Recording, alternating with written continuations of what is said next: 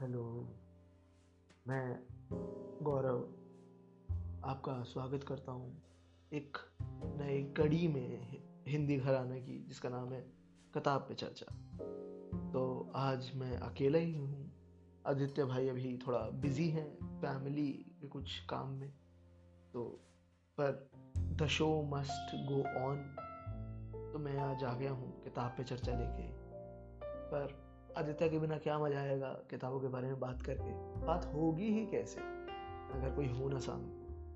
तो आज मैं एक सवाल का जवाब देने आया हमारे एक मित्र हैं, हितेन साहब। उन्होंने मुझसे सवाल पूछा था अभी कुछ दिन पहले कि, गौरव भाई, मैं पढ़ूं कैसे? मेरा फोकस नहीं लग पाता है। मतलब मज़ा आता है कहानियों में पर पढ़ा नहीं जाता है। तो मैंने सोचा, क्यों ना ये सवाल का जवाब यहीं दिया जाए क्योंकि ये शायद दूसरों, आप सभी की भी परेशानी हो सकती है। और मुझे भी प्रॉब्लम्स रही हैं थोड़ा फोकस में बचपन से। तो ये मैंने भी झेली है और अब मैंने पार कर लिया है और मतलब ये तो कांस्टेंट बैटल है बट स्टिल थोड़ा अब पहले से बेहतर हालात हैं। तो आज मैं कुछ पॉइंटर्स का लिस्ट बना के लेके आया हूँ। शायद इन प्रैक्टिसेस को आप अपनी लाइफ स्टाइल में अगर ऐड करेंगे तो आप ज़्यादा पढ़ पाएँगे। ठीक है? सबसे पहला जो मेरा सजेशन आपके लिए रहेगा वो होगा कि रीड वट यू लाइक मान लीजिए आप आप कभी कभी आमतौर पे लोग वो किताबें पढ़ते हैं जो दूसरे लोग पढ़ रहे थे। जबकि मेरे हिसाब से मेरी जो लिमिटेड समझ है, उसके हिसाब से गलत है। आपको वो नहीं पढ़ना चाहिए जो सब पढ़ रहे हैं। आपको वो पढ़ना चाहिए जिसका आपको शौक है। पर अगर आप मान लीजिए अपनी ज़िंदगी की पहली नॉवल उठा रहे हैं तो फिर तो शौक तो आदत से बनता है ना कि कुछ बार बार करके वो शौक बनता है।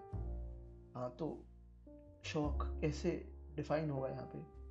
तो आप वो किताबें पढ़िए जिस प्रकार की आपको फ़िल्में देखने का शौक है। मेरे लिए ये काम करा था। जैसे मैं थ्रिलर्स का शौकीन हूँ और मैं हॉरर का शौकीन हूँ। और थोड़ा कभी कभी भूला भटका थोड़ा क्लासिक आर्ट सिनेमा भी देख लेते हैं। तो इसलिए मैंने शुरू करा Murder on the Orient Express से। अच्छा था मेरे लिए। और फिर फ्रांस काफ्का साहब की मेटामॉर्फोसिस तो फिर 1984 तो ये सब किताबें उसी जॉनरा में पढ़ती हैं थोड़ा थ्रिलिंग और थोड़ा मतलब यूटोप सॉरी यूटोपिया नहीं कहते हैं इसका, उल्टा क्या होता है? ऑपोजिट क्या होता है यूटोपिया का? डिस्टोपिया तो इस डिस्टोपियन नॉवेल्स हैं तो ये अच्छा रहेगा। पर एक और बात समझिए, आपको पता कैसे करना है ना कि आपको पसंद क्या है? तो पहला सबसे आसान तरीका है फ़िल्में। क्या भैया, हम ये फ़िल्में देखना पसंद करते तो मोस्ट प्रॉबली हमें ऐसी ही किताबें भी पसंद आएँगी।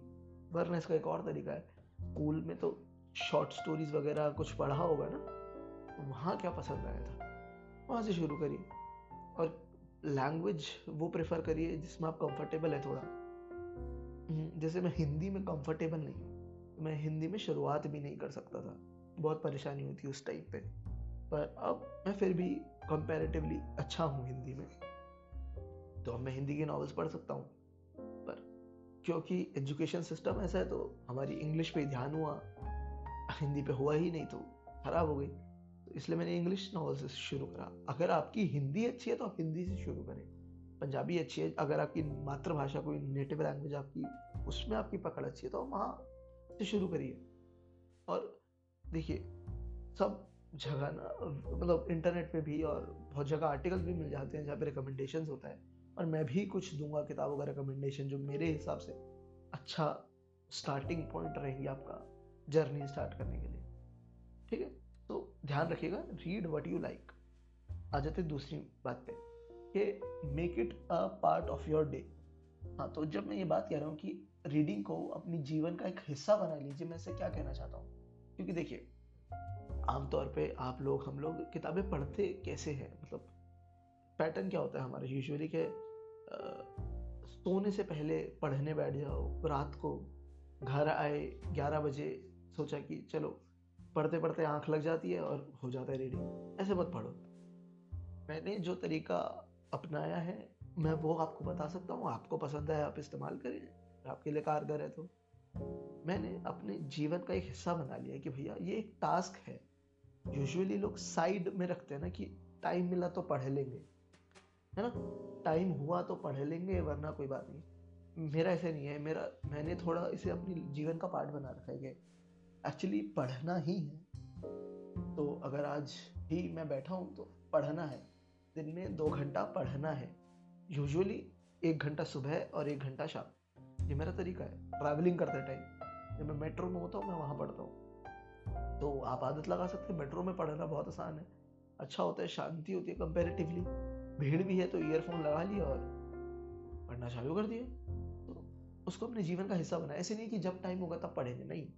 हम पढ़ेंगे क्योंकि ज़रूरत है पढ़ना रोज़ की, ठीक है? तो इसलिए इसको अपने जीवन का हिस्सा बना लीजिए, रोज़ के रूटीन का, ठीक है? ऐसा करिए। मेरे लिए काम करा था क्या पता आपके लिए भी काम करे। अच्छा अच्छा अब थर्ड पॉइंट मैंने लिखा है कि रियलाइज़ करिए कि आपको क्यों ज़्यादा पढ़ना है। अगर आप क्यों ही ज़्यादा पढ़ना चाहते हैं तो इसका रीज़न क्यों है कि देखिए मानिए, आप किताब पढ़ रहे हैं, उसके पीछे कोई वजह ही होगी ना। या फिर वजह शौक भी एक वजह हो सकती है। और मतलब सिर्फ़ मज़ा पढ़ने का वो भी एक रीज़न ही है। पर ये रियलाइज़ करिए आप क्यों पढ़ रहे हैं। आप किसी आ, अगर आप लेखक बनना चाहते हैं आप राइटर बनने के लिए पढ़ रहे हैं आप शायर बनने के लिए पढ़ रहे हैं आप किसी और आर्ट फॉर्म के लिए क्या आप रिलैक्स होने के लिए पढ़ते हैं मोटिवेशन के लिए पढ़ते हैं तो ये सब एंटरटेनमेंट के लिए पढ़ते हैं ये सब रीजन हैं। इनको पहचानिए कि आप क्यों पढ़ रहे हैं। इस वजह से मत पढ़िए कि कोई और भी पढ़ रहा है तो हम भी पढ़ेंगे। ये पढ़ती है, वो पढ़ते नहीं हमें पढ़ने का शौक है और ये वजह है कि भैया मज़ा आता है सुकून मिलता है। कुछ लोगों किताबें पढ़ के सुकून मिलता है। ज़रूरी है पढ़ना, काम के लिए, जो भी है। तो रियलाइज़ करिए कि आपका रीज़न क्या है पढ़ने का। वो बहुत हेल्प करता है, क्योंकि फिर आपको पता होता है कि आप बैठे क्यों हैं इस काम के लिए। आप फिर टाइम उस हिसाब से अच्छा दे पाते हैं। क्योंकि अगर आप रियलाइज़ नहीं करेंगे आप क्यों पढ़ रहे तो फिर आप इतना उसे प्रायोरिटी नहीं दे पाएँगे काम। तो मेरे हिसाब से ये भी एक है तरीका।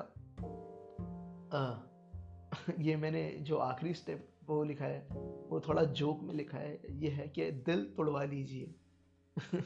जैसे जानिसार अख्तर साहब का शेर है कि ये किताबें ये रसाले ये इल्म का सौदा। किसी एक शख्स की यादें भुलाने के लिए है। मतलब वो कह रहे हैं कि ये किताबें जो हैं मेरे पास और रसाले मैगजीन, जर्नल, ये जो है इल्म का सौदा है, पढ़ाई पढ़ने का सामान जो मैं खरीदता हूँ, ये किसी एक इंसान की यादें भुलाने के लिए। तो आप भी दिल तोड़वा लीजिए और फिर किसी एक इंसान को भुलाने के लिए पढ़ना चालू कर दीजिए। पर ये मैंने मज़ाक में लिखा है, मुझे नहीं लगता ये सही रहेगा या कारगर होगा, क्योंकि मैंने नहीं मतलब प्रयोग में लिया है तो मुझे नहीं पता। अगर आप में से किसी ने ये क्या कहते हैं, कह लीजिए मेथड प्रयोग में लिया है कि दिल तोड़वा लिया और फिर पढ़ने लग गए। तो ज़रूर बताइएगा मुझे ये अच्छी अच्छा काम आएगी इन्फॉर्मेशन मुझे और हाँ तो यही मेरे हिसाब से मेन है थोड़ा मेथड या प्रोसीजर्स ध्यान में रखने के लिए पढ़ने से पहले। अब यहाँ से इस पॉइंट से मैं आपको कुछ किताबों का सजेशन दूँगा रिकमेंडेशन दूँगा, जो मुझे लगता है कि अच्छी पहली किताबें हैं पढ़ने के लिए। और ये मेरे मैं, मैंने जब शुरू करा था पढ़ना तो तब यही किताबें थी तो मैं भी आपको इनका नाम बता रहा हूँ। कुछ रिकमेंडेशन शायद आपको पसंद आए कुछ आए बहुत ज़्यादा आए तो सब्जेक्टिव है ये बातें। पर बता सकता हूँ मैं आपको सुनिएगा ध्यान से। जो मेरे हिसाब से हम मेरे हिसाब से गौरव के हिसाब से जो एसेंशियल रीड है किताब, कि ये तो भाई साहब पढ़नी ही चाहिए। ये तो और बेस्ट है पढ़ने के लिए पहली किताब। तो वो है फ्रांस काफका साहब की मेटामॉर्फोसिस अब आप सबको जानते हैं, अगर आप मुझे पर्सनली या फिर अगर आप मुझे इंटरनेट से जानते हैं, आपने पॉडकास्ट के बाद मतलब हमारा गलती से इंस्टाग्राम भी स्टॉक करा था। आपको पता होगा कि मेरा यूज़र नेम ही काफिरों का काफका है तो मैं फ्रांस काफका का बहुत बड़ा फ़ैन मुझे बहुत पसंद है वो साहब उन, वो बड़ा इम्पोर्टेंट उन्होंने रोल प्ले किया है मेरी लाइफ में और मेरी, मेरा जो आज पर्सनालिटी है उसमें, मेरा जो करेक्टर है डेवलपमेंट उसमें बहुत इंपॉर्टेंट रोल है उनका। इसलिए फ्रांस काफका साहब की मेटामॉर्फोसिस मेरे हिसाब से बेस्ट चॉइस है पहली किताब के लिए। क्यों? क्योंकि ये किताब मज़ेदार है इंटरेस्टिंग है कॉन्स्टेंटली चेंज होता रहता है सब कुछ इसके अंदर। और और सेकंड रीज़न हुआ क्योंकि छोटी है बहुत छोटी है। जो पेपर बैक मिलती है यूजुअली वो शायद सेवेंटी कुछ पेजेस की होती है और आ, जितना मुझे पता है कि ये किताब उसमें बहुत ज़्यादा स्पेसिंग कर करके और हरे हुए पन्ने। एक्चुअली पैंतीस चालीस पन्ने से ज़्यादा की नहीं है ये किताब। तो मेरे हिसाब से आपको इस किताब से तो शुरू करना चाहिए मेटामॉर्फोस और फ्रांस काफका है, बड़ा, बड़े पेचीदा, बड़े कमाल राइटर है। और फ्रांस काफका साहब के काम की खूबसूरती यही है कि आप कुछ समझ के भी कुछ नहीं समझते हो, या कुछ समझ के कुछ नहीं समझते हो, कुछ नहीं समझ के कुछ समझ जाते हो। तो हाँ तो बड़ा मज़ेदार काम है और बड़ा रिलेटेबल है। सबको पढ़ के लगता है कि अरे, ये तो शायद मेरी ही बात कर रहे हैं यहाँ पे, क्योंकि वो सर्कल ऑफ़ लाइफ दिखाते हैं कि कैसे आप ब्यूरोक्रेसी में फंसते हैं, कैसे आप अपने ही जीवन के गोल चक्कर में फंस गए हैं। बड़ा मज़ेदार काम है और बहुत पढ़ने लायक और एक जो बहुत इम्पोर्टेंट मुझे लगता है रीज़न ये है कि बहुत ज़्यादा लोगों ने ये किताब पढ़ी हुई है।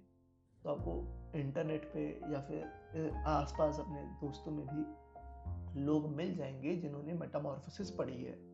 तो अगर आप पढ़ेंगे और आपको पढ़ने के बाद कोई इंसान आपके पास रहता है ना जिनसे आप बात कर सके, अपना डिस्कशन कर सके थोड़ा सा कि मैंने ये पढ़ा और मुझे ये लगता है, और फिर वो भी उसके बारे में थोड़ा सा इनपुट दें तो बहुत प्रोडक्टिव रहता है, बहुत हेल्प करता है और समझने में और प्रमोट करता है रीडिंग को तो ये बहुत आसान है इस किताब ढूँढने का, क्योंकि बहुत बड़ा फ़ैन बेस है इस किताब का। इंटरनेट पे फॉरम्स होते हैं, जैसे रेडिट पे सब रेडिट्स हैं, मेरे हिसाब से काफ का साहब वहाँ पे लोग मिल जाएँगे आपको मिल बात करने। इंस्टाग्राम पे मिल जाएँगे, मैं हूँ, मैं बैठा हूँ, मुझे बात करो, मेरे साथ बात कर लीजिए आप। सेकंड किताब जो मुझे लगता है कि बहुत अच्छा रहेगा शुरू करने के लिए वो होगी हाँ अगस्था क्रिस्टी मैडम की आप कोई भी किताब उठा लीजिए। तो अगस्था क्रिस्टी हैं मतलब बाप मतलब माँ of all, whodunit, mystery thriller. मतलब उन्होंने तो जो भी लिखा, सोना लिखा, उनके बराबर हु डन इट जो होता है जॉनरा के, किसने खून करा, किसने कत्ल करा, कैसे करा। इसकी देवी हैं वो। तो जो, क्या कहते हैं, इनकी किताबें हैं, जैसे And Then There Were None और Murder on the Orient Express और हो गया हमारा, क्या कहते हैं, और भी है इनकी जैसे डिटेक्टिव पोयरोट जो इनके हैं, उस पोयरोट या पोरो जैसे भी प्रोनाउंस करते हैं डेथ इन द नाइल इनकी किताब है, और A B C of murder ये सब इनकी किताबें हैं, और ये बहुत मज़ेदार है क्लासिक्स हैं। क्लासिक्स हैं, बहुत पुरानी पुरानी किताबें बट स्टिल होल्ड करती हैं अपने आप को। और क्योंकि मर्डर मिस्ट्री में तो सबको ही मज़ा आता है ना गेस करने में कि कौन है कौन है? और अगस्ता क्रिस्टी आपको साथ लेके चलती है मिस्ट्री में तो आपको समझ ही नहीं आता है कि अरे बाप रे, किसने करा है, ये किसने करा है, कौन है?